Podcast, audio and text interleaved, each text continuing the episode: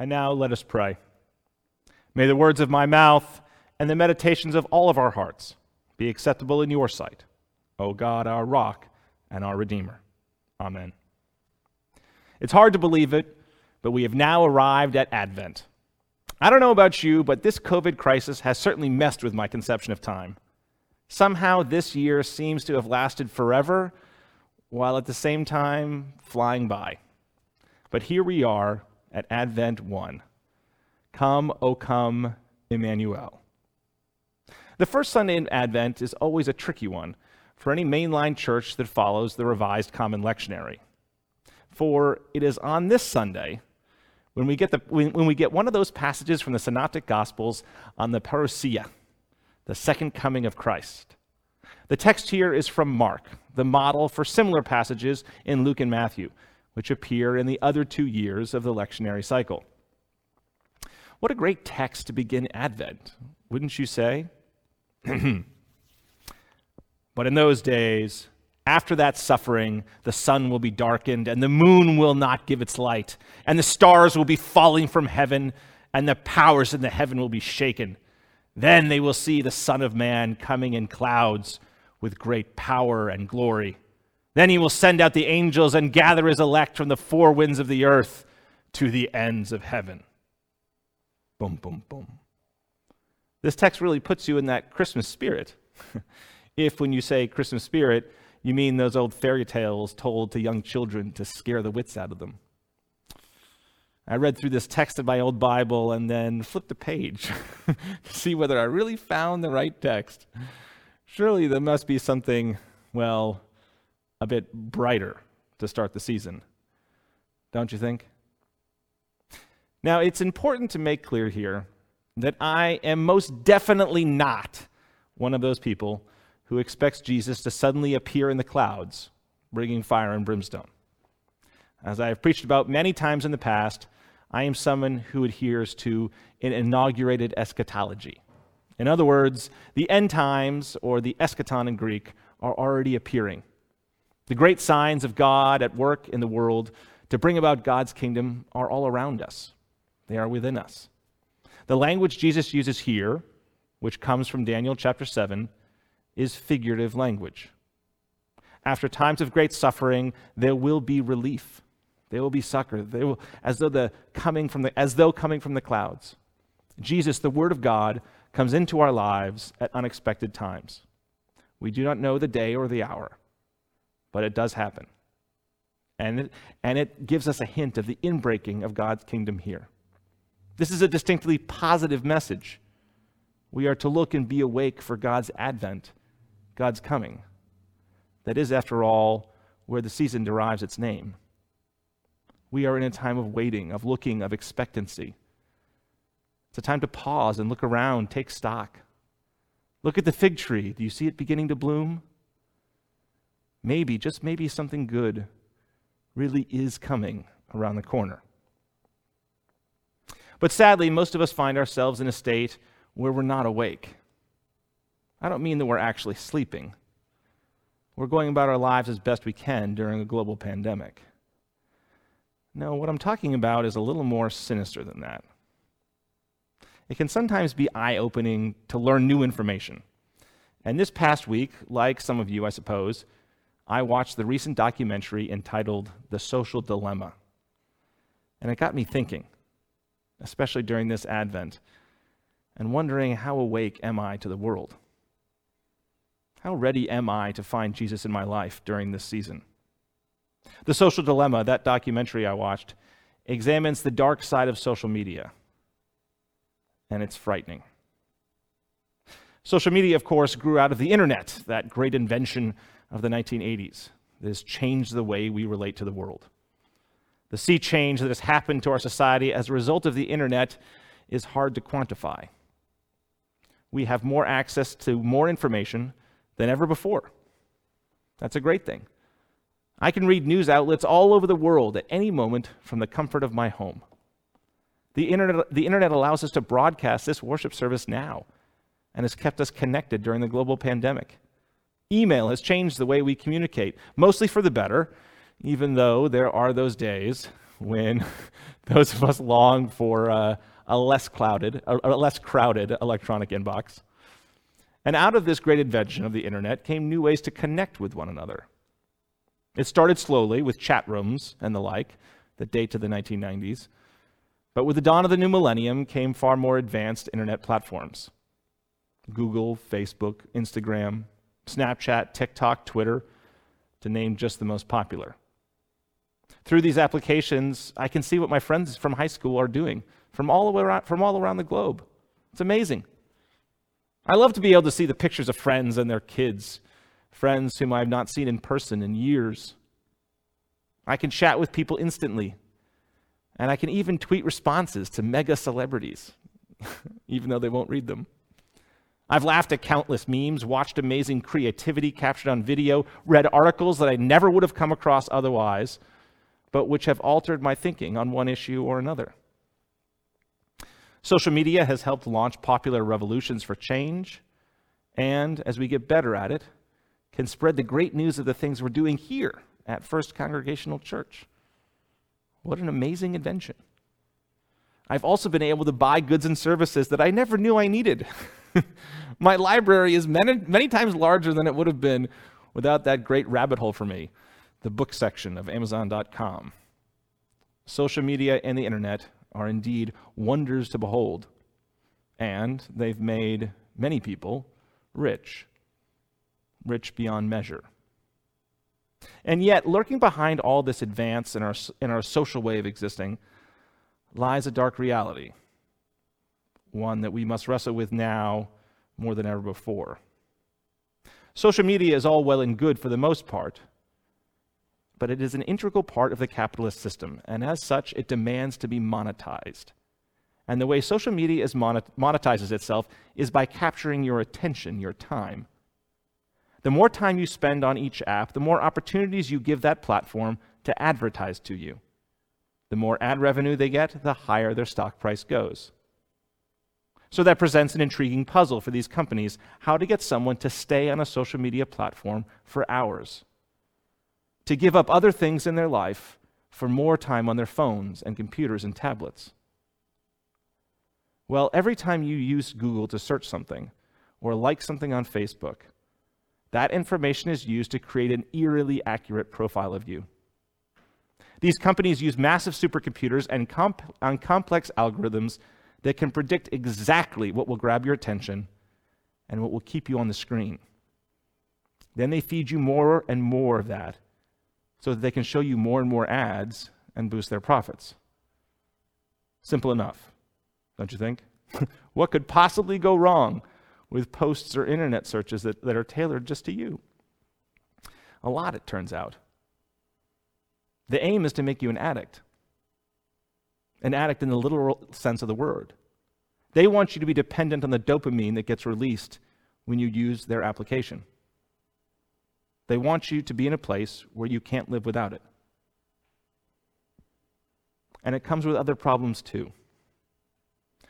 Studies have been done to show that people share fake news stories at a rate of six times news stories that are based in actual fact.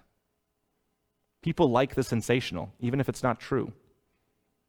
So the algorithms keep showing you fake news in the hopes that you'll share it, comment on it, stay on the apps as long as possible. The more emotion, the better. Famously, famously, Cambridge Analytica used Facebook's incredible mine of data to target and manipulate voters in the 2016 election, which, given the razor thin margin of that election, almost certainly affected the result.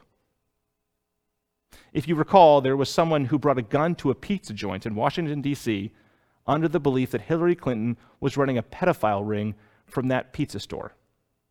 It was known as Pizzagate. Now, that has to be one of the most ridiculous things I've ever heard but it all happened because of these algorithms. These algorithms only show you what they know you want to see so that you stay searching. Why are there so many climate change deniers? Those who oppose vaccinating their children? Those who believe the earth is flat or the QAnon conspiracy? Simple. It's these algorithms that are honed to use human nature to maximize your screen time. What implications does this have for democracy? We complain about our divisions in society, but what if the source of those divisions lies in the very, very, very device that you hold in your hand, hour after hour? The ill effects of social media platforms go far beyond politics. What keeps your attention? Sex. Sex sells. It is always sold and has been used by advertisers for as long as advertisements have been around. But now, Instagram puts sexy bodies and beautiful people in your face all the time for hours every day. This has been shown to have had a massively negative impact on body image, suicide, and suicide attempts among young people. People's self worth becomes attached to the number of likes they get on a photo. It became such a public health problem that Instagram started toying with ways to limit who sees your likes, or even considering removing the like button altogether. But the like button remains. They need your screen time, after all. You want to know how good these algorithms are? Think of the last time you were amazed by seeing an advertisement on social media for something you were thinking about buying but hadn't even searched for it yet. These algorithms know you better than you know yourself. Having watched this documentary, The Social Dilemma, I can't help but view our text in the Gospel of Mark in a different light. I can almost hear Jesus trying to get through to his disciples as they stare at their screens on their smartphones. Peter is turning to Andrew to show him some article about how awful Pontius Pilate is. James gets a notification on his phone from the Facebook group Jews Against the Pharisees. Thaddeus pulls up Instagram to see how many likes his photo of the temple got, then wonders if he could have gotten more likes if, you know, he just changed the filter. John, of course, is capturing it all for his next Snapchat story and finishes it off by making faces into the camera. Here is Jesus about to walk into Jerusalem to meet his ultimate fate that week and he can't get the attention of his closest disciples because they're locked into their social media accounts. So, he speaks these words from the Gospel of Mark words that might get their attention. But in those days after that suffering, the sun will be darkened, and the moon will not give its light, and the stars will be falling from heaven, and the powers in the heaven will be shaken. Then they will see the Son of Man coming in clouds with great power and glory. Then he will send out his angels and gather the elect from the four winds, from the ends of the earth to the ends of heaven. The disciples all stop staring at their phones and look at Jesus. Now he has their attention. You don't know the day or the hour, but for heaven's sake, wake up. That's what Jesus is saying. Wake up. Look around. Advent is finally here. I do wonder what would happen if we could put our phones down, our social media accounts down as we enter into Advent. I'm not talking about a total fast. This is Advent, not Lent after all. I'm talking about intentional breaks. It's not that hard to do. You can easily turn off the notifications on your phone, especially for those apps that you're most likely to spend time on. You can go to your settings and see more info about your own screen time usage. What apps do you, you spend time perusing, and for how long? Amazingly, I spend nearly two hours per day on my phone. I'm most often on my phone for text messages, which frankly, I don't mind. Then comes Instagram. I watch way too many of those stories. Those I can cut back on. The next, is, the next on my list is Facebook, and then just behind Facebook is Wikipedia, which again, I don't mind since I'm learning new information that I get to determine. But what if I were to reduce my screen time? You can put limits in usage, you know. Because here's the cool thing when we are awake, when we are awake to the season, we can make it that much more special. I don't know about you, but I have all these incredible memories of Advent. This year, more than any other before, I long for those memories. I've read that this year people are putting up their Christmas trees earlier than normal. I get that. I really do. And how wonderful. In my family, we used to buy freshly cut trees from the big, from the big sale that the, Roman, the local Roman Catholic Church had. I have such fond memories of putting up the tree and the smell it gave off in the family room. Then there was the process of putting on the multicolored lights and the garland and unwrapping each individual ornament. I remember on Thanksgiving morning how my mother would have the Macy's Thanksgiving Day parade on the TV while she baked something in the kitchen to bring over to my grandmother's for our annual big Thanksgiving feast. And then, of course, there was the Christmas music. this is the days before streaming services. My mother had an array of about only five CDs that she would play over and over again each Advent. We knew every note on every song on every CD, and I can still hear them when I close my eyes. There were the poinsettias next to the fireplace, and the fires that we would light, at, light as the nights got colder and colder. So many wonderful memories. What memories can you invoke this Advent season? This season, we feel separated from our pasts and from one another. Can we be awake for that? Is this the year to buy a new ornament or two? Are there Christmas movies you'd like to watch as a family or as a friend group? Any new traditions you'd like to start now that so many of the usual so- social gatherings won't happen? Here's the thing we have time this season. More time than we've had in a while. Think about that. We have the gift of time.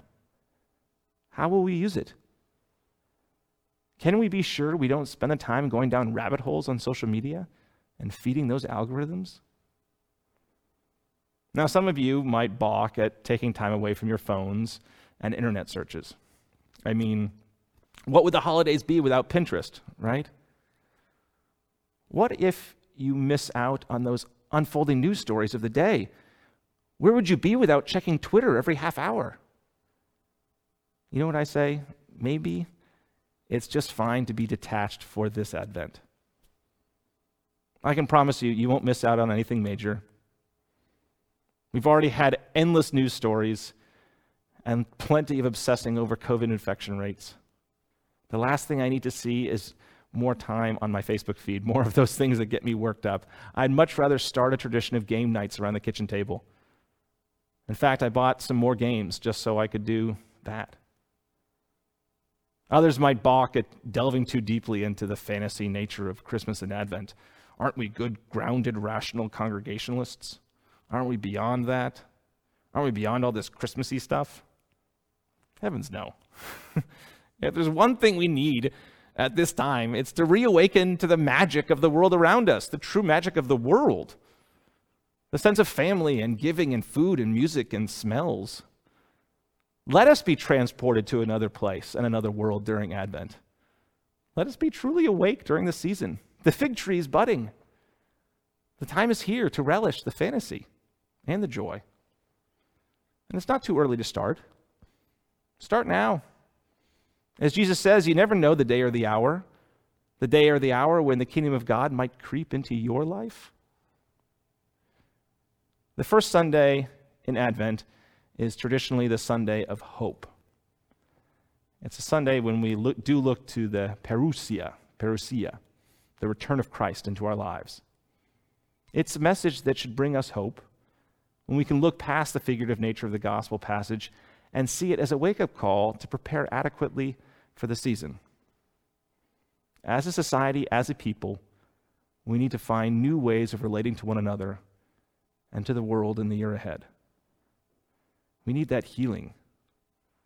We need to break out of the echo rooms that social media has coaxed us into.